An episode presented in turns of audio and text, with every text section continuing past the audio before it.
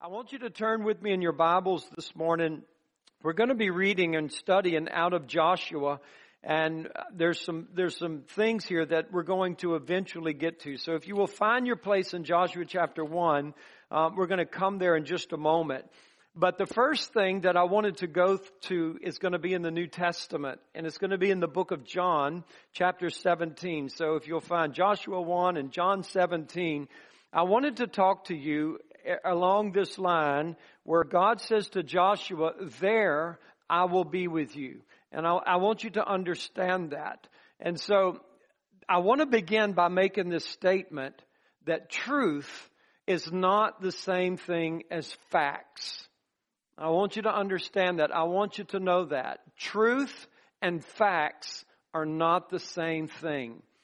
And I believe to the detriment of many theologians and many Christians, their faith has wavered and weakened because they have tried to have faith in regard to facts. And facts is the enemy of faith.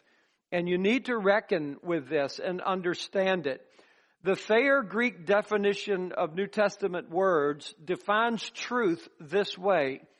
The truth as taught in the Christian religion respecting God and the execution of his purposes through Christ, and respecting the duties of man, opposing alike the superstitions of the Gentiles and the invention of the Jews, and the corrupt opinions and precepts of false teachers, even as they may exist among Christians. So I want to go through a few scriptures with you and I want you to understand how truth and facts are different and they're not to be confused as being the same because one will attack your faith and the other will build your faith. And so in John 17 verse 17, Jesus makes this statement in his prayer as he's asking his father, sanctify them through your truth.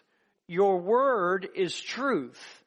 As you have sent me into the world, even so have I also sent them into the world and for their sakes I sanctify myself, that they also might be sanctified through the truth.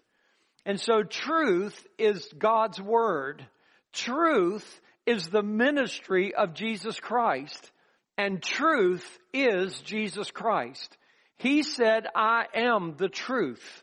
And so we have to understand that. In John chapter 18, one chapter over, verse 36, Jesus is on trial before Pilate. And there's a very interesting exchange here. And Jesus said to Pilate, my kingdom is not of this world. If my kingdom were of this world, then would my servants fight that I should not be delivered to the Jews. But now is my kingdom not from here. Pilate therefore said to him, Are you a king then? And Jesus answered, now listen to this carefully. You say that I am a king.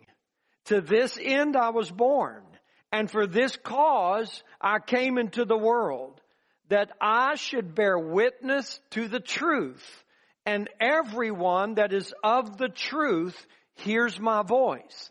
People that are not of the truth do not hear the voice of Jesus. Now there are people that might hear the facts of Christianity they might know the facts of a present reality. But knowing the facts of a present reality and hearing the voice of Jesus Christ are two different things that we need to completely understand. Pilate said to him, what is the truth? That was a great question. The sad thing is, is Pilate turned and walked away before he let Jesus answer it. It would have been good for him to stay to hear the answer. Now I want you to go to John chapter 8. Jesus also again here mentioning the truth and its power. So remember that the truth is God's word, that Jesus sanctifies himself for the truth of his disciples. Jesus says he is the truth. And furthermore, Jesus said that those who are of the truth hear his voice. Anybody can hear facts, but those that are of the truth hear the voice of Jesus. There's a lot of people who have come into Christianity on the basis of facts, not so much on the basis of truth.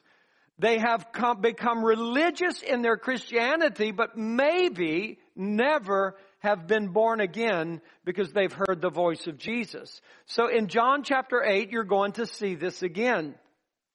He, in verse 30, he spoke these words and many believed on him. And today there are many that believe on Jesus. But notice the belief of this and the statement of Jesus. Then said Jesus to those Jews which believed on him, we might have made them deacons and elders in the church, but not Jesus, because he says this, if you continue in my word, and what is truth? The word of God. If you continue in my word, then are you my disciples indeed. What does Jesus want? Modern day evangelism modern day Christianity, and I would say modern day in regards to really decades long now, has really rejoiced to have somebody say a sinner's prayer with them. And we have celebrated that sinner's prayer that somebody has said is like, oh, it's all done now. And yet Jesus was not just content that all of these people believed on him because he knew men, he knew man. And he says that if you continue in my word, then are you my disciples indeed. And you shall know the truth and the truth shall make you free. We oftentimes go to the lost and present our gospel to them in, in the fact that I want to share the truth with you because if I can share the truth with you, basically what we're doing is sharing facts if I can share the truth with you, then the truth will set you free. But here's my question to you. And according to the scripture, and you can be looking at it again. According to the scripture, who does the truth come to and who does the truth give freedom to? It is the disciples of Jesus. The disciples, read this again. He spoke these words and many believed on him, verse 30. Then said Jesus to those Jews which believed on him, if you continue in my word, then are you my disciples indeed, and you shall know the truth, and the truth shall make you free. Wow, just that very statement irritated these Jews that had just believed on him. How quick, how fickle is man. They answered him, we are of Abraham's seed and we're never in bondage to any man. Isn't that ignorance? How sayest thou, you shall be made free? Jesus answered them, Verily, verily, I say to you, whosoever committeth sin is the servant of sin, and the servant abides not in the house forever, but the son abides forever. If the son therefore shall make you free, you shall be free indeed. And they began to argue with him more. And Jesus deals with this about Abraham, saying, if you really were of Abraham, you wouldn't try to kill me. Here are these guys that are believing on him and they want to kill him. Amazing. There are people in our churches that kill the life of Jesus all the time. When they see that life in you, when they see that life in someone else, they might get jealous about it or irritated about it. You watch somebody that is really walking by faith. They've heard the voice of Jesus, which is truth, and they begin to walk in it, and it will irritate the religious to such a degree that they will seek to kill the life of Jesus in that believer. And so you and I must understand that there is a difference between truth and facts. It was facts that caused the nation of Israel to stumble at the promised land. Because it was a fact that the, the, the, giants and the fortified cities in that promised land were strong and well able to defend themselves against the feeble Jews. It was a fact that you cannot feed 5,000 men with just a little fish and bread. That is a fact, right? But it wasn't truth. It was a fact that Lazarus was dead, but it wasn't the truth. And many people are living their lives on the basis of facts, which is destroying their faith and they think they have a relationship with God, but they never hear or they don't hear the voice of Jesus and His truth. And Jesus wants to give freedom to His disciples. Those that are continuing in His Word, not those who attend church or visit church or visit a Christian religious society, but they hear God. And because they hear God, their lives have been really upset by the Lord. Numbers of theologians today are becoming atheists. The progressive and emergent church movement and others have been greatly distorted by facts, not by truth. The facts of culture, literature, study, men's ideas that they cannot hear God and end up not believing in miracles divine intervention, and the supernatural phenomenon we call the Bible. Many professors in our universities today spend most of their time explaining away the miracles of God because facts cannot support it. But the truth believes the miracles of God. And this is so important. Multitudes sit in our churches and never hear the truth. They are not disciples of Jesus. They do not hear Jesus. They do not obey Jesus. We've watched this during the epidemic with COVID. One third of evangelicals left the church. They live their life based upon facts. By facts, they live and decided and functioned their life. Are hearing Jesus the truth? Did we live by the truth or did we live by facts? Multitudes are not free because they're not the disciples of Jesus and therefore do not hear the truth that sets men free. And Jesus equated the truth as being himself. Verse 36, if the Son therefore shall make you free, you shall be free indeed. This is the freedom that God wants to give us. But the problem is, is that many are still entangled with Moses and the old covenant. They are unable to follow Jesus and belong to Him or His church. They do not live by the voice of Jesus, but by their own rationale and their own discernment. They're stuck in the garden as Adam and Eve. I want to be God and do it my own way. Or like Cain. I know God wants one thing, but I will offer him the best that I can give him and he should be satisfied with that. And God is not satisfied with that. God wants His offering, a genuine spiritual awakening, a genuine born again experience always produces Bible believing, Jesus hearing Christians. And that's what discipleship is. Living in Canaan is letting Jesus live his life in us rather than letting the flesh live in us. And this is the difference between truth and facts. And those who hear Jesus can grasp the fact and the truth of God's grace. Because that is a revelation of God. In Joshua chapter 1, I would like for you to listen over some of these things because I think this is just absolutely beautiful that God is going to tell us. You're going to read about truth and you're going to see the difference between facts. If you remember during the days of Moses, he sent 12 spies into the land of, of Canaan, right? Those 12 spies come back. Joshua and Caleb were the only ones who were in favor with God. The other 10 spies brought up an evil report. Now it wasn't a bunch of lies, though the lies that they espoused, which were evil, was this, we are not able to go take it. Because they did not reckon upon their God. But the things that they said about that land were actually factual and very, very true. And nothing changed by the time that Moses dies and Joshua now must lead the children of Israel into the promised land. Those giants are still there. Those cities are still there. They're preparing for the invasion of the Jewish people. They're more fortified than ever. And yet here are people that are going to go on the basis of truth and not so much the basis of facts. And so you see this in Joshua 1. God is encouraging his servant.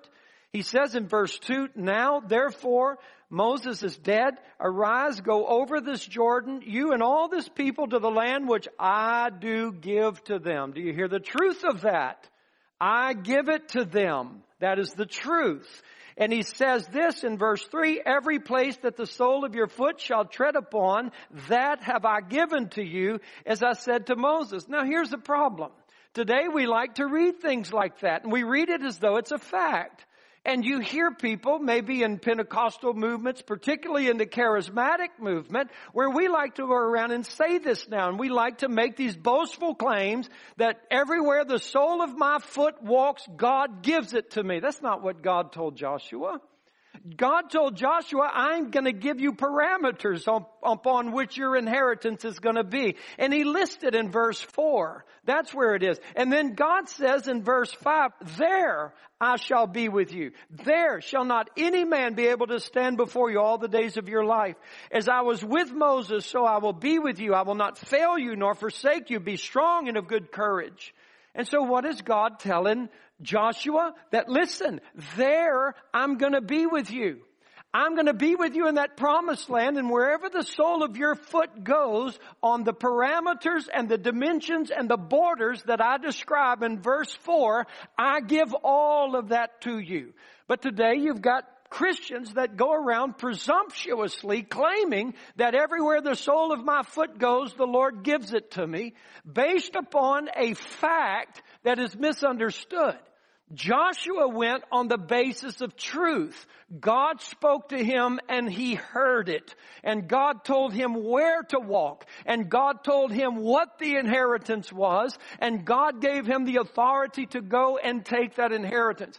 We as Christians must be very careful when we make statements with a world watching of what we are going to do or we're not going to do. When we say we're going to do something, we better have the direction of our God in doing it or it causes Christianity to become a mockery because we boast about things that we cannot perform. God is telling Joshua, I will be with you in Canaan. I'm not giving you the wilderness. If you turn around and go back to Egypt, I'm not with you there. I'm not going to give you Egypt as your inheritance. And you can go walk all over Egypt with the sole of your feet and I'm not giving it to you. My promise is Canaan. And what does he promise us as a church? What does He promise you as a home? What does He promise you for your family? And these are the things that we have to understand. God caused fear to rise up in the hearts of the people in Canaan. Chapter 2 verse 9. It says this, and she said to the men, I know that the Lord has given you the land and that your terror is fallen upon us and that all the inhabitants of the land faint because of you. For we have heard how the Lord dried up the water of the Red Sea. This is 40 years ago. How he dried it up for you when you came out of Egypt and what you did to the two kings of the Amorites that were on the other side of Jordan, Sihon and Og, whom you utterly destroyed. I mean, we've heard about all these things. And as soon as we heard these things, our hearts melted. Neither did we, there remain any more courage in any man. These giants are terrified of you. And it's because of you. And this is why they're afraid of you. For the Lord your God, He is God in heaven above and in earth beneath. The Canaanites knew that. They knew that. And so the Israelites were going on the basis of facts when the truth was they've already melted before you. Wow. In verse 24 it says, and they said to Joshua, Truly the Lord has delivered into our hands all the land, for even all the inhabitants of the country do faint because of us. Chapter 3 verse 7. And the Lord said to Joshua, this day will I begin to magnify you in the sight of all Israel, that they may know that as I was with Moses, so I will be with you. Verse 10, Joshua said, hereby you shall know that the living God is among you and that he will without fail drive out from before you the Canaanites, Hittites, Hivites, Perizzites, Girgashites, Amorites, and the Jebusites. Behold, the ark of the covenant of the Lord of all the earth passes over before you into Jordan. And so God is with you. Who's going to drive them out? God's going to drive them out. That's the important thing. And this is the declaration of truth that God is going to do in their life. I want you to go back to chapter 1 verse 11. Joshua is telling the people to get ready because we're about to cross over Jordan. The word Jordan means death or descender. In verse 11 it says, Joshua says to the people, pass through the host and command the people, saying, prepare you the victuals, for within three days you shall pass over this Jordan. some, some translations would say, in the early part of the third day, you shall pass over this Jordan and go in to possess the land which the Lord your God gives you to possess it. God is giving you this. I want you to go to chapter 5 of Joshua and I want you to see this in verse 13. And it came to pass when Joshua, he's crossed over now into, into the Canaan, when Joshua was by Jericho that he lifted up his eyes and looked. And behold, there was, there stood a man over against him with his sword drawn in his hand. And Joshua went unto him and said to him, Are you for us or for our adversaries? And he said, No, but as the captain of the host of the Lord am I now come. And Joshua fell on his face to the earth and did worship and said to him, What saith my Lord to his servant? And the captain of the Lord's host said to Joshua, Loose your shoe from off your foot, for the place whereon you stand is holy. And Joshua did so. I want to tie all of this together to you or with you for just a moment. And I want you to understand the beautiful, wonderful things that we are told here. The Jews in Moses' day did not enter the land of Canaan because of unbelief. Canaan is not heaven. Canaan is the spirit-filled, victorious life of the believer who has been delivered out of Egypt, out of their bondage, out of their sin, and who is walking with Moses. This is discipleship. They're walking with Moses. They passed through the sea with Moses, but Moses could not bring them in. Joshua is going to bring them in. And the, the spies in Moses' day robbed the faith of the people on the basis of facts, which is so common in the history of man. The promised land was already defeated by God. The reputation of God went through the land. The people were terrified of God. The God who could part the Red Sea, the God who could overthrow kings. Our hearts have melted before you. We know He's the God of the earth and the heavens. He had already won the promised land for them, but they had refused to enter in. And I want to say this to you, beloved, that God has already won the battle with your old life. He has already won the battle over your sin and your limitations. But how weak are so many of the people in our churches that can't seem to get out of the wilderness into the promise. How weak are they to confine themselves or resign themselves to the fact, I'll never be free of this. I'll never overcome this. I don't know how to break this bondage from my life. When the truth of the matter, not the facts, but when the truth of the matter is, Jesus says, be my disciple so you can hear my voice and believe the word of God and I will set you free. I will do it.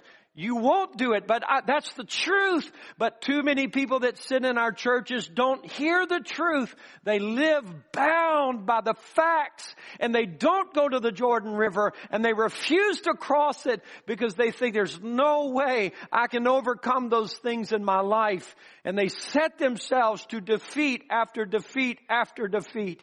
And isn't it interesting as this is a type of the victorious Christian life coming into the fullness of the Holy Spirit a life of joy, a life of celebration, a life of excitement, which is what God wants Christians to live. That isn't it interesting that Joshua says early on the third day, we're crossing Jordan. What does that mean? Do you understand it? I'll be crucified, but on the third day, I'm rising from the dead. I'm gonna descend into the dead. I'm gonna descend into the grave. I'm gonna go into the lower parts of the earth. But on the third day, I'm coming up out of that grave. That's what Joshua's telling the Israelites. Listen, we're going to do battle with death and we're gonna go in three days, descend into the Jordan River, and on the third day, we're coming across it into our life and God's going to give it to us. And people of the truth hear that. But how few are the church, people in our churches that have this confidence? They're terrified of their flesh. They're terrified of their besetting sins. They're terrified of their weakness to follow God. When all along God has been trying to tell us over and over and over again, you don't have the power to follow me. That's what grace is for. And you don't have the ability to defeat your enemies. That's what grace is for. And so God wants to give it. But yet we come to church week after week and we sing and we pray and we say all of these wonderful things about Jesus and eternal life and the provisions of God. But we quickly, like Moses and Israel, retreat back into the wilderness and maybe even want to go back into Egypt. What is the use? What is the use? I keep falling into sin over and over and over again. And we live as though the gods of Canaan are more powerful than the God who saves. God is more than able to save us. If you were to remove God from most of the churches and Christians' lives today, their life would continue the same without any noticeable difference whatsoever. Because God is rarely at, at action in their life because of their unbelief. In Revelation chapter 3 verse 1, the church at Sardis, I don't have time to go there, but it says you have the reputation of life, but I say you're dead. I say you're dead. And it is possible for believers, Christians, maybe I'm saying that in the context of the believers in John 8, where we believed on Him, but we have no life in us and we would soon turn on Jesus Christ the moment He makes a requirement of me. I got to go to church. I got to go to prayer meeting. I gotta, I, I've got to walk after God. I've got to give tithes and offerings. I've got to help people. I've got to forgive those. I've got to love my enemies. I got to do good to those. Forget it. Because we believe on certain things about Jesus, but when He makes demands on our life, eat my flesh and my blood, forget this. And we begin to turn on Jesus Christ. The victory is the walk of faith. And there God shall be with us. And I want to give you your there.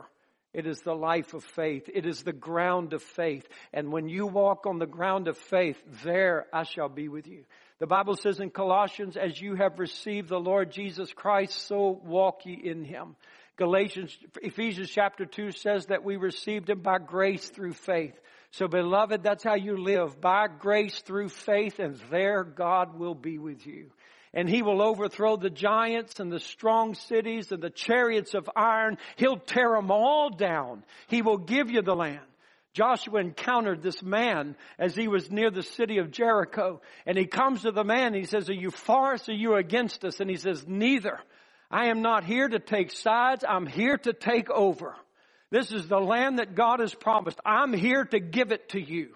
You can walk with me if you choose. Be strong and of good courage. As I was with Moses, I will be with you. Let's go and watch me take the land. And beloved, that's what Jesus wants to say to you. I will take the land. I will put your flesh down, your sins down, the strongholds in your life. I will break them. Jesus will do that. But we have to be disciples. It's not casual Sunday morning visits to God but it is a life of discipleship where you hear Him.